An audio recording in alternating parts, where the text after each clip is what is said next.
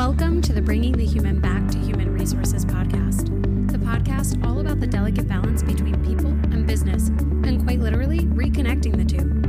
My name is Tracy Rubin, and I've spent nearly my entire professional career in HR. Join me as I share stories, opinions, and words of advice with you each week.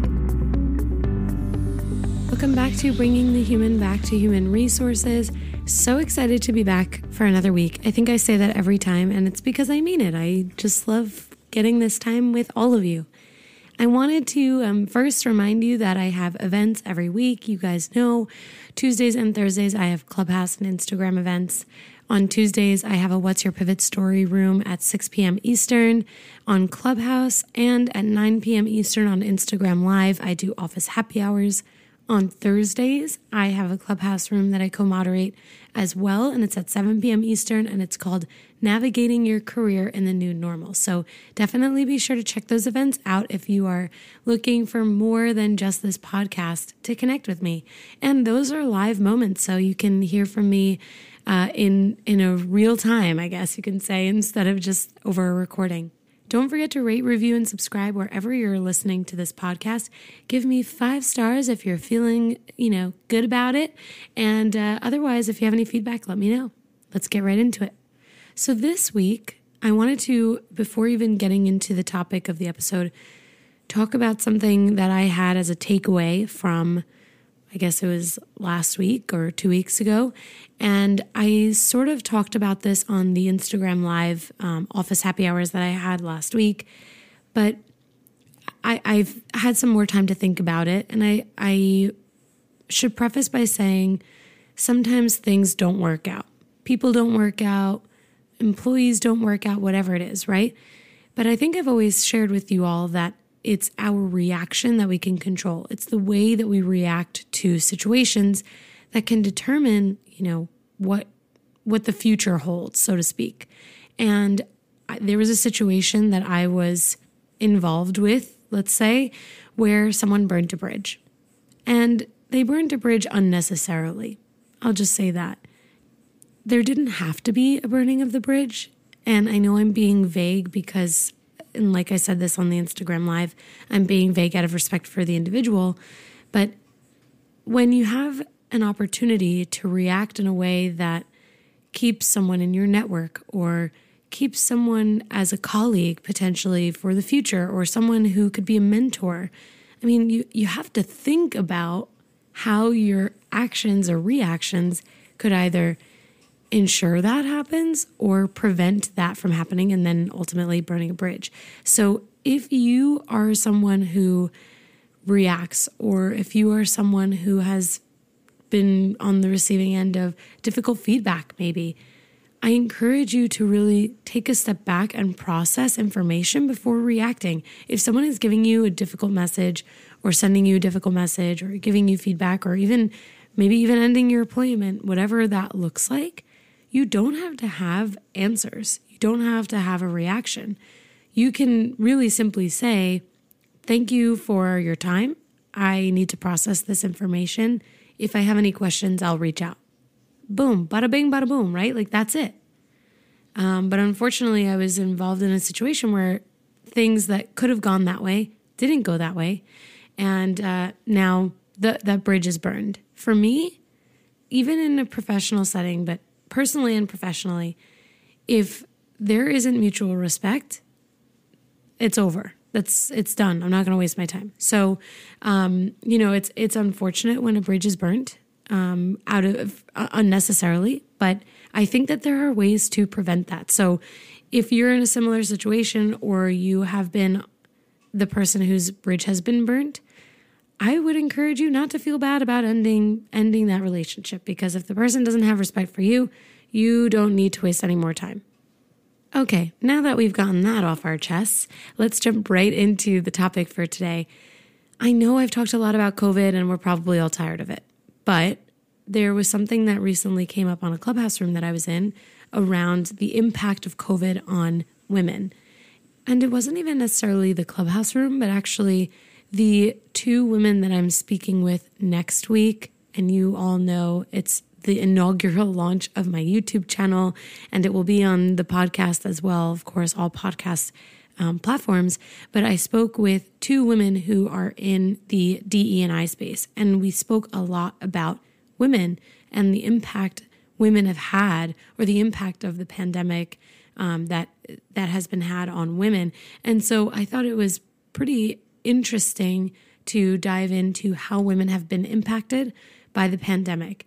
If you're not a woman or if you're not interested in this topic, you know, what I would say is that actually every single person, you guys have heard this so many times, has skin in this game. Whether you're a woman or a man, non binary, however you identify, everyone can relate to the impact COVID has had on our jobs, on our livelihood, on our experience and work. So just keep listening. And I'm sure that there's a woman in your life who could benefit maybe from hearing this discussion.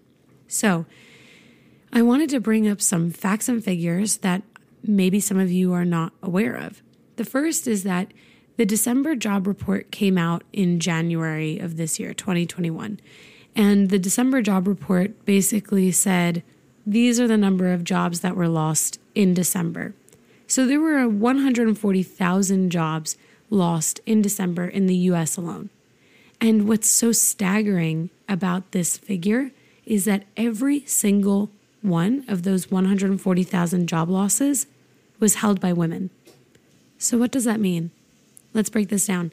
When I say job losses, that's not like hiring and firing, that is literally cutting jobs, aka position elimination. So 140,000 jobs were no longer needed, and all of those jobs were held by women. Let that sink in for a second.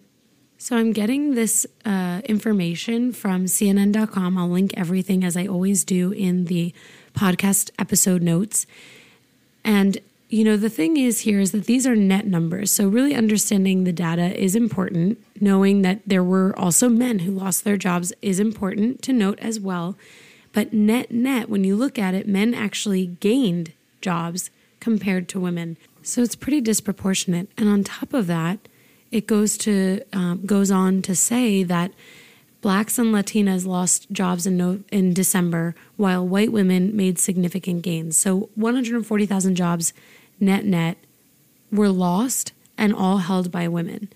But by and large, those job losses impacted black women and Latino women more than white women. So there's, I mean, all of these conversations are huge, right? Like there are a lot of things to break down in these facts and figures. So let's let's look at why this could be. Thinking about how the pandemic has impacted different sections or sectors of life, if we think about education, students have, in some parts of the country, remained going to school remotely. And obviously, not every kid can stay home by themselves. I mean, in that understanding of children, there are also populations within the the total population of children who actually have special needs and need extra support that I would go to say go as far to say that people don't think about businesses don't think about caregivers and governments don't think about caregivers. And I'll break down how I know that.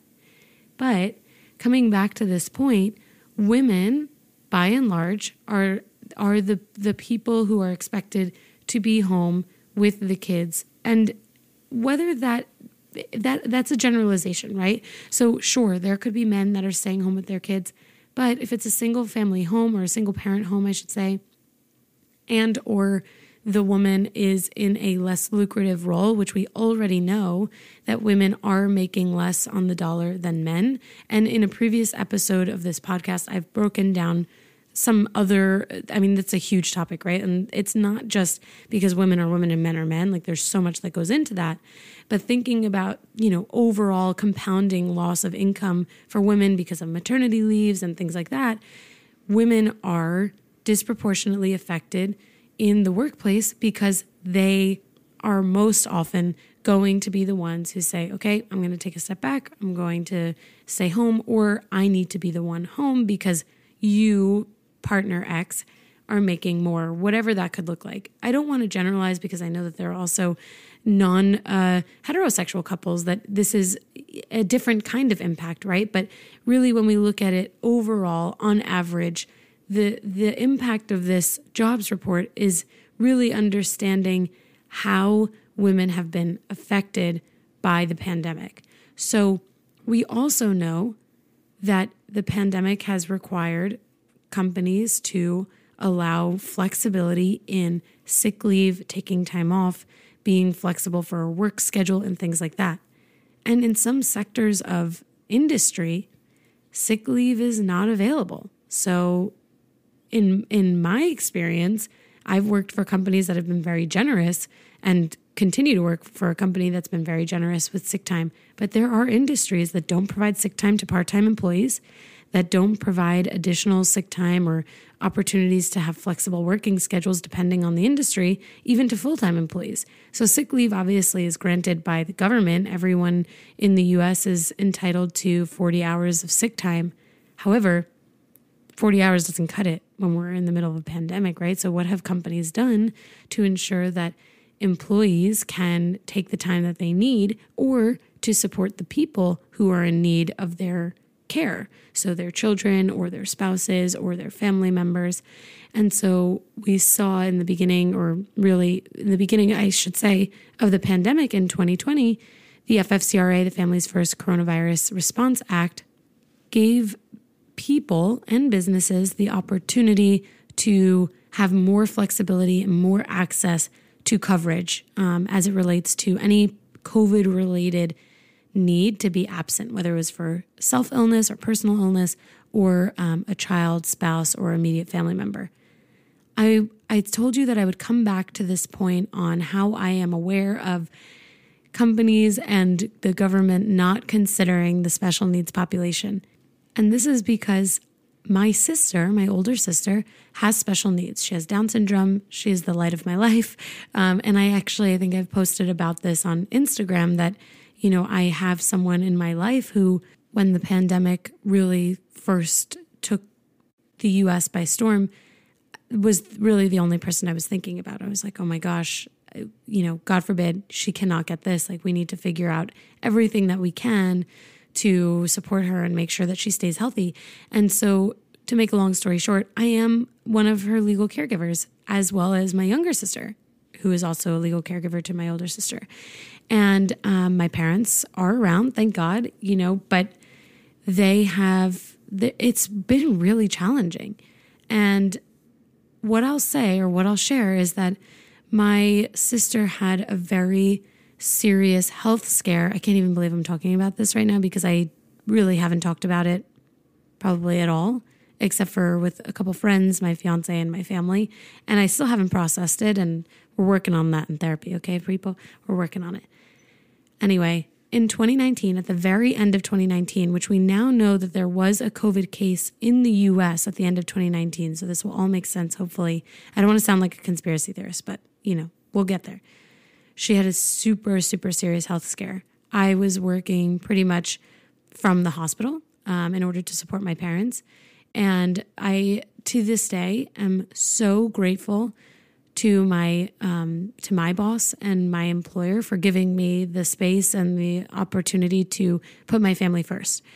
Anyway, she was in the hospital for about um, six weeks, and I I'm putting a trigger warning in the episode notes for this because I realize that some people are still kind of going through similar situations, but she was intubated and uh, for a very long time. And so when COVID, you know, she thank God like got better.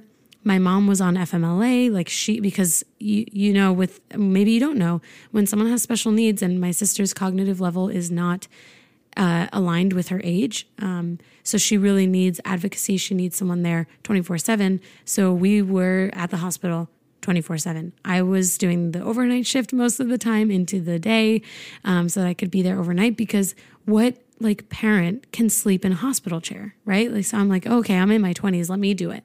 And so as a family, we've always, throughout my whole life, because, you know, I grew up with my sister, obviously, throughout my whole life, we've always come together as a family to deal with these things together. Anyway, so that's a little bit more about me. Now you know. Um, she was intubated. She by truly, I'm not just exaggerating this, by a miracle, survived. And um, whew, I'm going to need a break after this episode, I think. Anyway, uh, when she was able to come home, my mom still needed to care for her. And, you know, my dad is the breadwinner out of my parents and my mom worked in a hospital at the time and she was you know given pretty much some flexibility because she had the FMLA so she had 12 weeks of coverage to be able to be with my sister. So she did. She stayed with my sister. I was able to return to the office. And fast forward now it's February 2020 and we know that things are starting to get real on the COVID front. So when my sister was in the hospital, that was really like October, November. Um, and now we understand that there was a COVID case in the US. And so now we're thinking, like, was that COVID? I don't know. Who, uh, who knows, right? Again, not a conspiracy podcast, not a conspiracy theorist. Fast forward, it's February 2020. Now it's March 2020, and uh, we're in lockdown. And my mom is an essential worker because she worked in the hospital. So she was already back at work and she was working. Um, and she had been back at work since January because my sister was doing really well. So I, when I, when we started to work remotely, I started to stay home with my sister and I was working while also taking care of her and making sure that she you know, everything was under control. She has other medical issues that, you know, needed support on. And um, her program was closed because she did go to a day program. And because of the pandemic, everything was closed. So now, fast forward again, it's April or May 2020. And I'm like, you know, I need to kind of get back to a normal kind of circumstance. And so, um, basically, my mom then said to her employer, I need to have some flexibility. You know, it's too it's too risky for me to be in the hospital and come back to my daughter who has underlying conditions that could be exacerbated by COVID. Um, and basically, you know, my sister had ARDS when she was in the hospital because of being intubated on, on a ventilator. So, ARDS is acute respiratory distress syndrome. And we know from COVID that that is one of the biggest things to come out of COVID. And so, you can imagine, I don't even think I have to break this down. You can imagine the feeling that my family was just experiencing while my mom was still working in a hospital where there were COVID patients. So my mom said, Hey, I'm going to need to take a leave of absence, and I know it's going to be unpaid.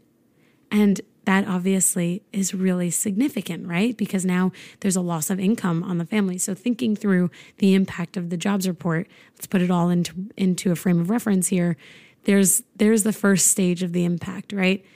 The the woman, my mom in this case, is impacted by not having a lot of flexibility. She's used all of her sick time. She's used FMLA. If you're familiar with FMLA, it's it's only for one year. So you can use 12 weeks, but it's you can break it up and it's intermittent or you use all 12 weeks. And she would not have received any more FMLA until November 2021 because she already used it all through I think December. So actually it would have been December 2021, I guess. Anyway, so her employer was like, okay, no problem. Unpaid leave of absence, great. Just pay for your benefits. No problem. That's pretty common. So, you know, we're moving through. We're good. My sister's good. My dad's good. My other sister's good. My mom's good. Fast forward, it was sometime in the summer of 2020. And my mom's employer was like, you need to come back from a leave or we're going to terminate your employment.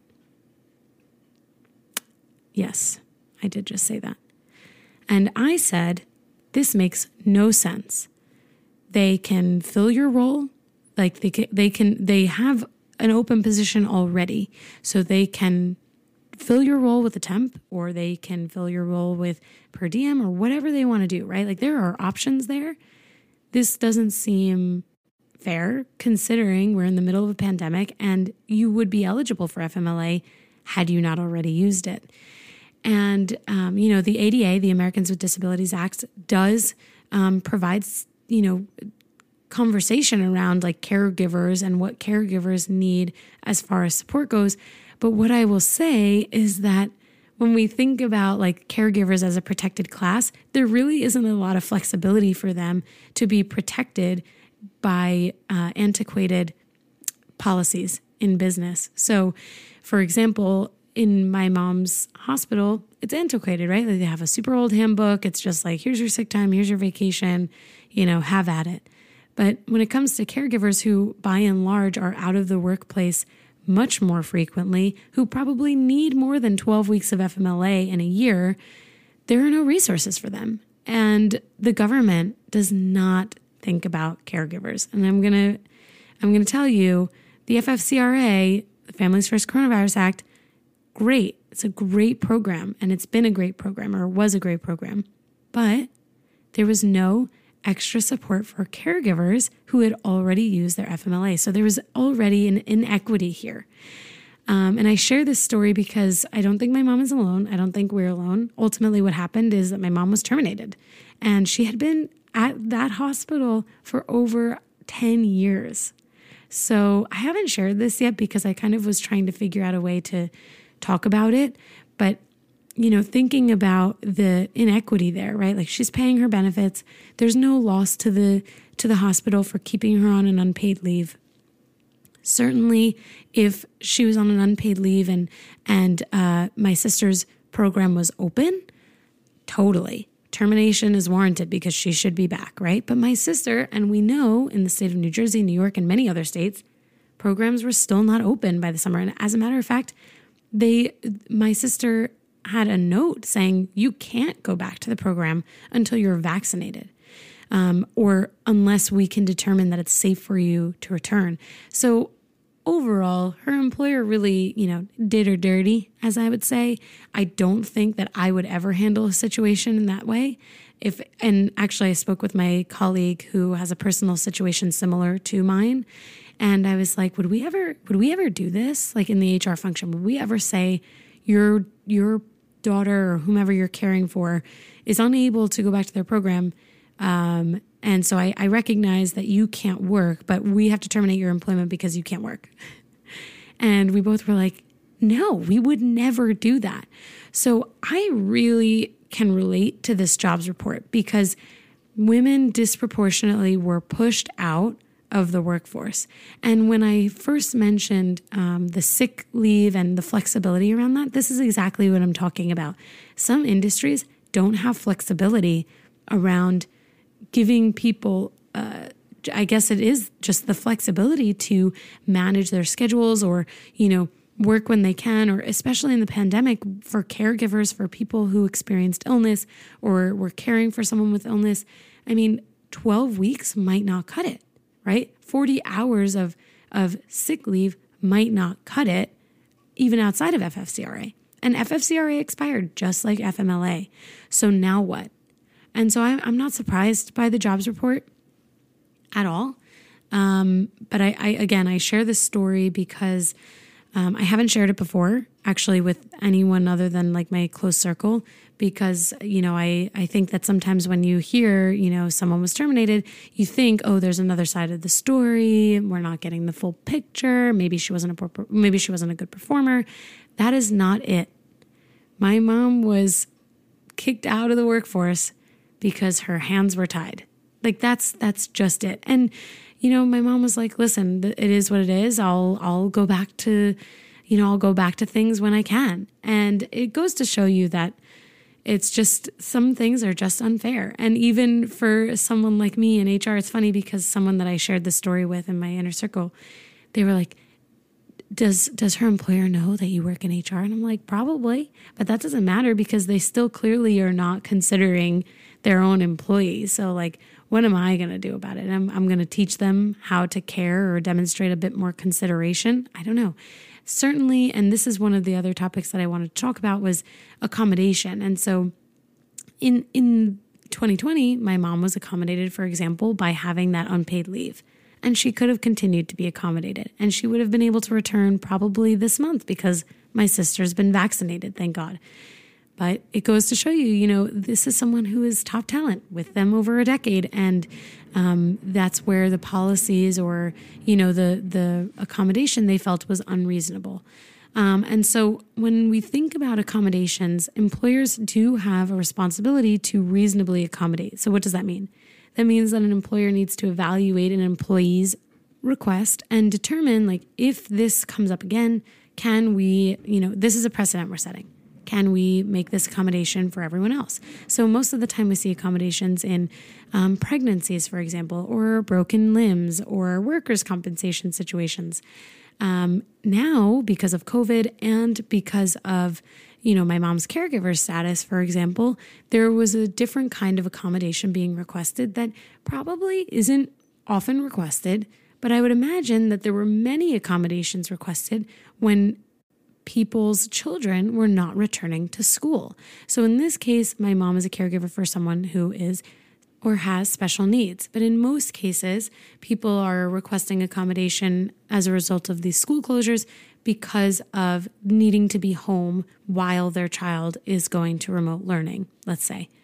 And we can see from the jobs report, even in January 2021, that there were even more jobs lost by women, held by women. So, um, actually, specifically, women accounted for 80% of adults who stopped working or were looking for work in January 2021. So we know that this problem continues to persist. The government hasn't necessarily stepped in to offer additional resources because I get it. You know, there's a lot that the government has to think about. And really, it probably is on the employer. But the employer also is not potentially not thinking about the impact of the pandemic on home life for women, especially. So I know I'm kind of getting on a tangent here, but I would encourage all employers to consider accommodating people who are requesting these, um, again, lack of a better term, accommodations for things that are outside of their control. If someone's program or school is closed and they're doing remote learning or they just can't go in because of underlying health conditions, the employer really has an obligation to reasonably accommodate. And I would argue in a time like 2021 where technology is at our fingertips, those accommodations are pretty reasonable unless there is a reason that, you know, the person can't engage in remote work. In my mom's case, while she's considered an essential worker, she really wasn't because she's not a doctor and she's not a nurse. She's really auxiliary staff or was auxiliary staff in the hospital. And other hospitals have instituted remote working environments for people in her position. So I call BS personally on that whole situation, but we, you know, it is what it is. We're, we uh, we close that chapter of the book. So for women similar to or unlike my mom, who have lost their jobs as a result of needing to be home or not having accommodations available to them, not having flexibility. Um, I see you. I I think that this all will be um, really interesting as we tie into next week's episode about wellness and DE and I being a path to harmony. And I say that because actually, one of the biggest takeaways that I've had from my conversation with Yeti and Christina, who you'll hear from next week, is that organizations care about DE&I, diversity, equity, and inclusion. And it started with just diversity. And we talk about this actually on next week's episode. Anyway, the biggest takeaway that I had is that yeah, a company, an organization can care about DE&I and focus on on uh, amplifying voices and and bringing people from all groups into the organization. But if the structure isn't there to support them, there's it's no good. So in my mom's case, I think about that. Great. She's a woman. She's has over 30 years of experience in mental health. Like that was her that was her career. And yet as a caregiver, as someone whose job doesn't stop from 9 to 5, like it's not just that. Her job continues when she gets home. There were no resources for her. There were no accommodations for her. There was no flexibility for her because everything was exhausted. Her FMLA was exhausted. And they couldn't figure out a way to accommodate a top performer who had a lot of loyalty and tenure.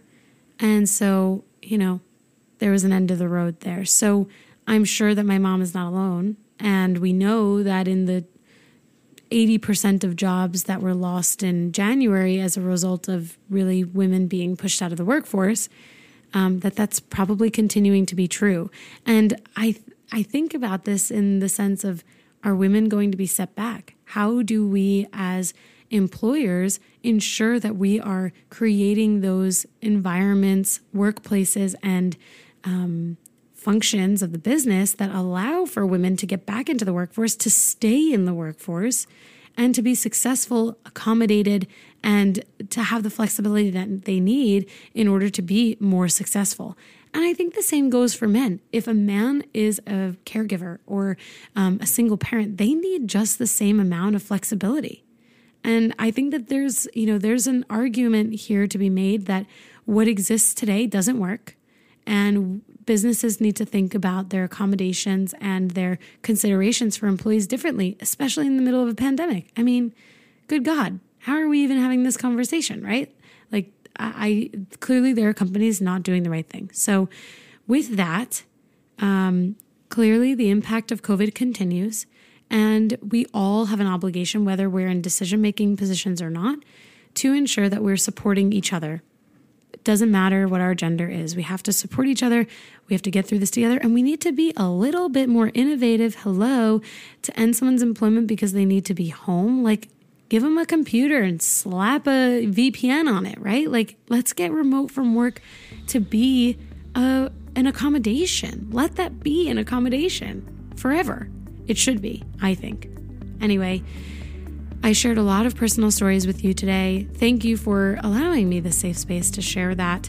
Um, if you have a similar situation, or if you've, you know, if this episode has resonated with you at all, please know that you can obviously find an open door with me, and I'd love to hear from you.